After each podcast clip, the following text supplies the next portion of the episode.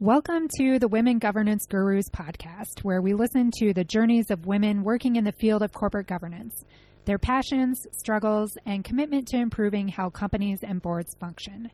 My name is Liz Dunshee, and my co host is Courtney Kamlet. Hi, everyone. Courtney and I are both passionate about governance, and we want to spotlight some of the amazing women who share that passion. Hear what has surprised them over their career and various perspectives from different paths and industries. For this episode, we are thrilled to be talking with Marian Macindoe, Head of ESG Strategy and Engagement at Uber. Welcome, Marion. Thank you very much, Courtney and Liz. I, I, really appreciate the opportunity. I also am hugely passionate about governance and ESG. And on top of that, it's always been a dream of mine to be on a podcast. Uh, so I'm very excited. Ever since Serial, I've been, I've been a podcast enthusiast. Well, we're glad that we could satisfy that dream for you. We are so glad. Um, so you have had a varied career in governance, starting as a senior proxy research analyst at Glass Lewis. Could you tell us about your path to becoming head of ESG strategy and engagement at Uber? Yeah, absolutely. I, I heard, uh, you know, I've listened to your podcast and I, I heard Ann Chapman on an earlier podcast referring to her path as serendipity. And uh, similarly, uh, I chose to pursue a career in governance mainly because I had an enormous passion for paying off student loan debt. Uh, I, I, started with a temper as a temp job, a proxy season job at Glass Lewis in January 2005, which was Glass Lewis's second proxy season. So they were still, you know, getting their uh, sinking their teeth into it as well. And I spent the first few weeks learning what is a proxy? What, what is a public company? What do boards do? Where's the bathroom? and, uh, uh, but, but applying for the job in the first place is, interested me because not only was I deeply in debt, uh, but I had also recently finished my master's in urban planning at the London School of Economics, not unrelated to the debt. Wow. Uh, and I had, uh, I had become, over the course of that program, which I really enjoyed, but I had become disenchanted, uh, with the efficacy of the public sector. And I felt that if you wanted to really make a positive difference in the world, companies were the ones holding the keys to the castle. Um, and I wanted to be a part of that story so I stayed at Glass Lewis for seven years, um, and it was a great experience, and I learned so much. And and one of the really interesting things about working at a proxy advisor, at least then, I can't speak to now, but is the seasonal analysts coming in and out like the tides every year, mm. bringing in you know fresh perspectives and uh, ginger and vim uh, to the work, and um, and, and also over the course of those seven years was a lot of evolving, um, not only on, you know, my part or Glass Lewis, but on the part of companies uh, and investors and, and an elevation in the importance of the work. You know, mm-hmm. engagement wasn't a thing then you know, at all, really. Uh, SASB didn't exist and it was still a time of defining the shareholder value links to natural and human capital right? There, there weren't even iPhones then or social media except for MySpace and like maybe some, maybe I got a Facebook account and, and, uh, and, and iPhones and social media and there's an important link between having a camera in your pockets and everyone having their own personal megaphone that has seriously altered the risk profiles of ESG at mm-hmm. companies and investors. So, so I was a proxy generalist there for a spell covering all ballot items, directors, compensation, and uh, auditors. Uh, those were those were my favorite. it took a few seconds. Uh, and uh, after a few years there, Glass Lewis decided they needed to up their game on shareholder proposals because they had the proxy generalists covering those, but they're so deep and there's so many and so nuanced. Uh, they wanted someone dedicated to it full time.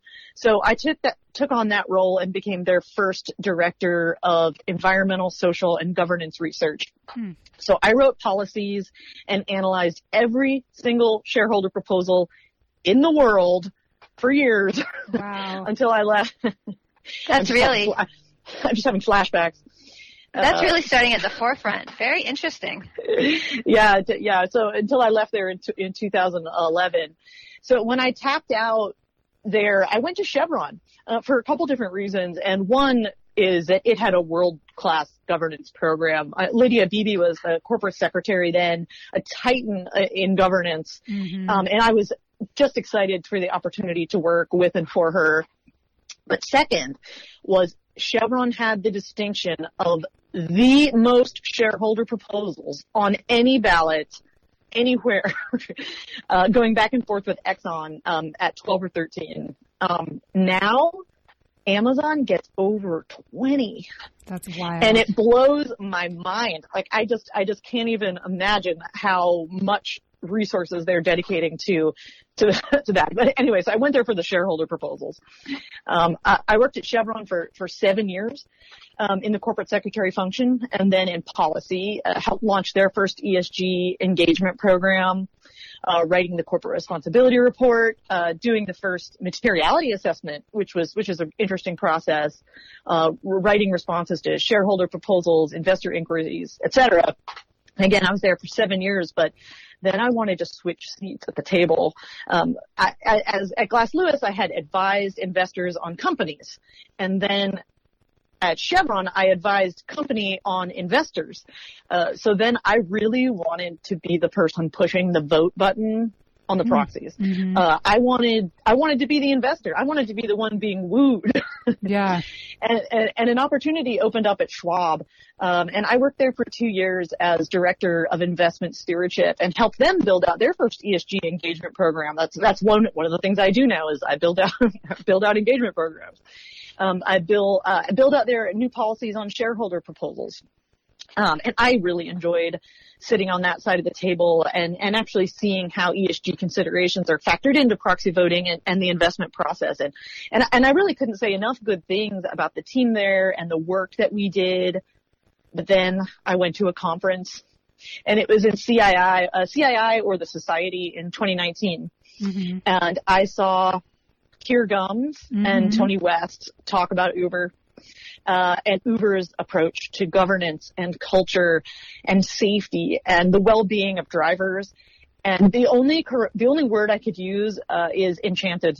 I was just enchanted by their authenticity and their candor.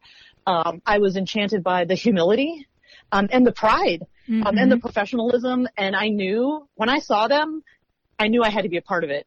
I, I really I saw, I was happy at Schwab, but I saw my people at Uber. I, I, and it just so happens my background was a great fit for what they needed. You know, they had, they had just gone public. So shortly after going public, they wanted to launch a mature ESG engagement program, which is, you know, one of the things that I had done previously in several roles. Um, and, and to build out quality ESG reporting and, and also a strategy, which is, which is the work that I'm doing now. So I, I've been very lucky and blessed throughout my career Keir is fantastic. I worked oh. with him at the SEC, uh, well, about two decades ago, uh, but he was always such a pleasure to work with and so knowledgeable and passionate. I couldn't be any luckier. Yeah, I was going to ask if you worked with Keir because I assume that you probably did, but he does have such a great passion for ESG and and I can tell that you do too and so I could imagine that you guys have a lot of fun together. Yeah, it's great.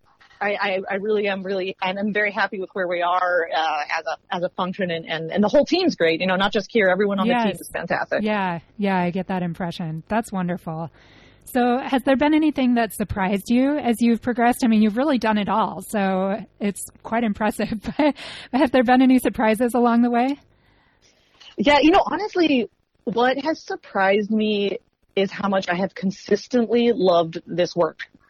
Um, so er- every job that I've left, I've, I've cried because I was going to miss it so much. And, and I think that's, that's a really good thing. And I've never yeah. got tired of learning about the value implications of governance yeah. and how governance and culture and environmental and social issues matters to the bottom line. It's so dynamic and it's so consistent. Um, and it's been great to have be able to span a career consistently learning and enjoying this work. Um, and, and another, you know, another somewhat surprising thing on that same note, and, and maybe this applies to, to the governance industry more broadly, is that the skills you learn are completely transferable. So, you know, when I was at Glass Lewis a few years in, I thought, well, this is my life now. Like, I guess, I guess I work in proxies. And and I was afraid that like the, the narrow like I was looking at what, what, what can I what can I do with my career? And it felt so narrow. But as this industry has grown and as my understanding of it has matured it's a huge world of opportunity out there. Mm-hmm. the skills to build a program or understand material risks or you know good governance principles are the same no matter what industry you work in. And it makes the ties between governance professionals or across companies or with investors, you know, those connections can be very tight because because it, it's it's a it's a shared sense of the world that you can apply anywhere, and, and that's been surprising and and uh, and, a, and a delight. And it's so fluid. That's a really encouraging perspective because when you said that you cried when you left every job, I thought, wow, that was really brave that you still left, even though you liked it so much. You you had the bravery to go and try something new. And so that's a great perspective to bring in that you do feel that the skills are transferable and well, that it's a big world. Well, actually, on that point, one, um, I, I, I, I gave notice to my job at Schwab on March 8th, 2020. And then three days later oh. was, you know, the NBA shut down mm-hmm. and then the whole mm-hmm. world shut down a few days after that. And I was like, oh God, what have I done? like, wow. like, this is the biggest mistake I've ever made in my life. Um, but uh, th- luckily that turned out not to be the case. Oh, that's great. No, that's fantastic. And it's great that you have such an enjoyment of it and that work is fun because I think for so many people, you, they don't have that light and it really does come through. And I'm sure, especially when you're talking with uh, investors and other stakeholders. Oh yeah, and you know what quirky note on working and enjoying Uber is I've never been in the office or met anyone in person except oh my for gosh, my interview. Wow.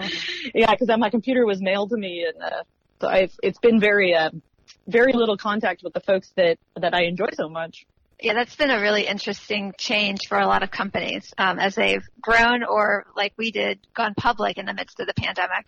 So how we've been, we're so effective, right? That's so weird how, how it all transitioned. And I mean, I guess Uber is a tech company, so it's not surprising it was a pretty facile for the corporate teams to, to transition to virtual. But for me, you know, starting a new job in a closet with a computer, it's, um, I've been, they've been very supportive. Yeah, I think a lot of companies have just had to learn how to pivot really fast and now they've gotten good at it. So it, you know, it definitely opens up a whole new world going forward.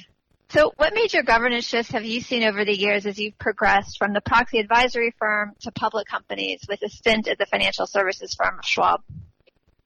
Yeah, so so I thought about this question and I think and I, and I wanted to not give an ESG answer. I wanted to stick, you know, governance, purist governance. And I think the biggest shift that I've seen in pure governance is caring about ESG. So it's, it's an ESG answer also. So just seeing the conversations around these issues shift at the highest level of companies from, you know, who cares about, you know, the first, it seemed like questions before were who cares about ESG? Why am I wasting my time on this? To how should we manage this? What do we need to do? How do we get better? Uh, so it's, it's almost as if the skill set and thinking around this has completely changed from, you know, trying to convince people that ESG matters and how you make this, who makes decisions and how matters, uh, how you steward natural and human capital matters to, okay, tell us how to do it. And, and I think that's one that people who have my job, or, you know, in many other companies are, are, uh, navigating this shift from why should we do it to how should we do it. Yeah, and then the shift from how should we do it to are you doing enough and are you talking about what you're doing in sufficient detail? Mm-hmm. Yeah, absolutely. And accurately. yeah, yeah, that's that's that critical too. too. Uh, so, Marian, what's one thing that you would like people to know about ESG and investor engagement that may not be discussed very often? Yeah, I think you know, as a as as a person who sat on you know the the advisory side of the table, and as an investor participating in engagements, and as an issuer, I think the one thing that I would tell folks that that maybe they haven't thought about is that in engagements, directors can go off the rails. Mm. so, and I'm not talking about Uber here, but if, if you invite your directors to talk to investors, just make sure you prep them first. And, and I'm not, again, not, not about Uber, but in the hundreds of engagements I've seen over the course of, you know, 15 years, I've seen directors go off script. So one, one funny example is a meeting I had with an oil, oil company director and uh, the, the, the question was climate change, as as it often is, and uh, they they the the man gave all the talking points exactly like they were supposed to be, exactly what I would expect. And then as soon as the talking points finished, he shifted the script to talking about how well, you know, the climate's been changing for millions of years anyway. Like ask the dinosaurs about climate change. They'll tell you a story. You know, I, and the other attendees and I, it was a, like a group engagement. We're like, oh my gosh, I bet if their ESG staff was here, they would be like, oh wow. no, this is not, this is not what we, this is not the script. Or, you know, you also want to watch out for directors who like can't tell the story of, of what you're, uh, of what you're hoping to get across, whether it's the compensation program or, or oversight or or get angry. Uh, but, but, you know, most of the, of course, the directors that I, that I work with now are very, very professional and knowledgeable and have fantastic oversight. But if you're, if you are on either side of the table, you definitely want to think about who, who you're putting in front of, uh, investors or, or who, uh, who's sitting in front of you if you're on the investor side. Yeah, and I think from that perspective, directors have gotten a lot more savvy, realizing that, you know, they do play a bigger role in these engagements and so it, it really is coordination with the company and understanding everything they're talking about. Oh, absolutely. I mean, ex- expectations on directors have gotten very, high and for good reason. And, and uh, you see overboarding uh, policies tightening because of that. And I think that's, that's appropriate as, as directors are expected to uh, take on more roles and represent shareholders in, in, in, the boardroom. And, you know, we're really lucky at Uber to, to, to have, you know, Ron Sugar is a fantastic chairman. He's on several other boards, including Chevron and uh, you know he he um, he's a fantastic um, asset to our to our company and to the story. Oh, that's great. So our seminal question that we ask everyone: What do you think women in the corporate governance field can add to the current conversation on the societal role of companies? Yeah, I think um, I think the big story I think that women in the governance field can add is the story about inclusion and to be a role model for your company, uh, for for investors, be, be a role model generally for inviting everyone to be their full and authentic selves in their roles and at their companies, um, allowing different ideas to to penetrate the conversations in ways that maybe was not as welcome 10, 15 years ago and, and be a champion for purpose. Like, why are we doing this? Why are we doing what we're doing? And make sure that all of the choices and strategies and initiatives you pursue are grounded in not only your own personal, you know, your own personal purpose, but the purpose of the company that you're, you're working for and, and with.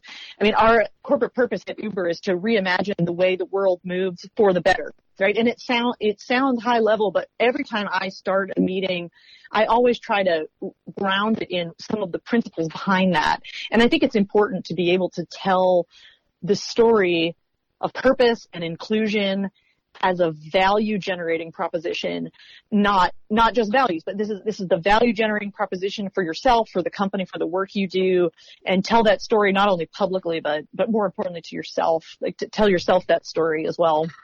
I love that champion for purpose. I'm going to use that. yeah, I love that too. And I think that's something that a lot of companies and a lot of individuals struggle a little bit with because um, purpose can sound a little bit fluffy sometimes, or uh, maybe it's not well defined. But I love that mission that Uber's articulated because it does very clearly link value and values, and it's something that you can, like you said, put into practice every day. So that's that's great. I think you're doing it right for what it's worth. Oh, thank you. Well, thank you for being here and for sharing your thoughts. And thanks to everybody who joined us for this episode of Women Governance Gurus. Please subscribe on whatever platform you use for podcasts. And we would love if you would rate us while you're there. Well, thank you for having me. Thanks again for being here. Great conversation.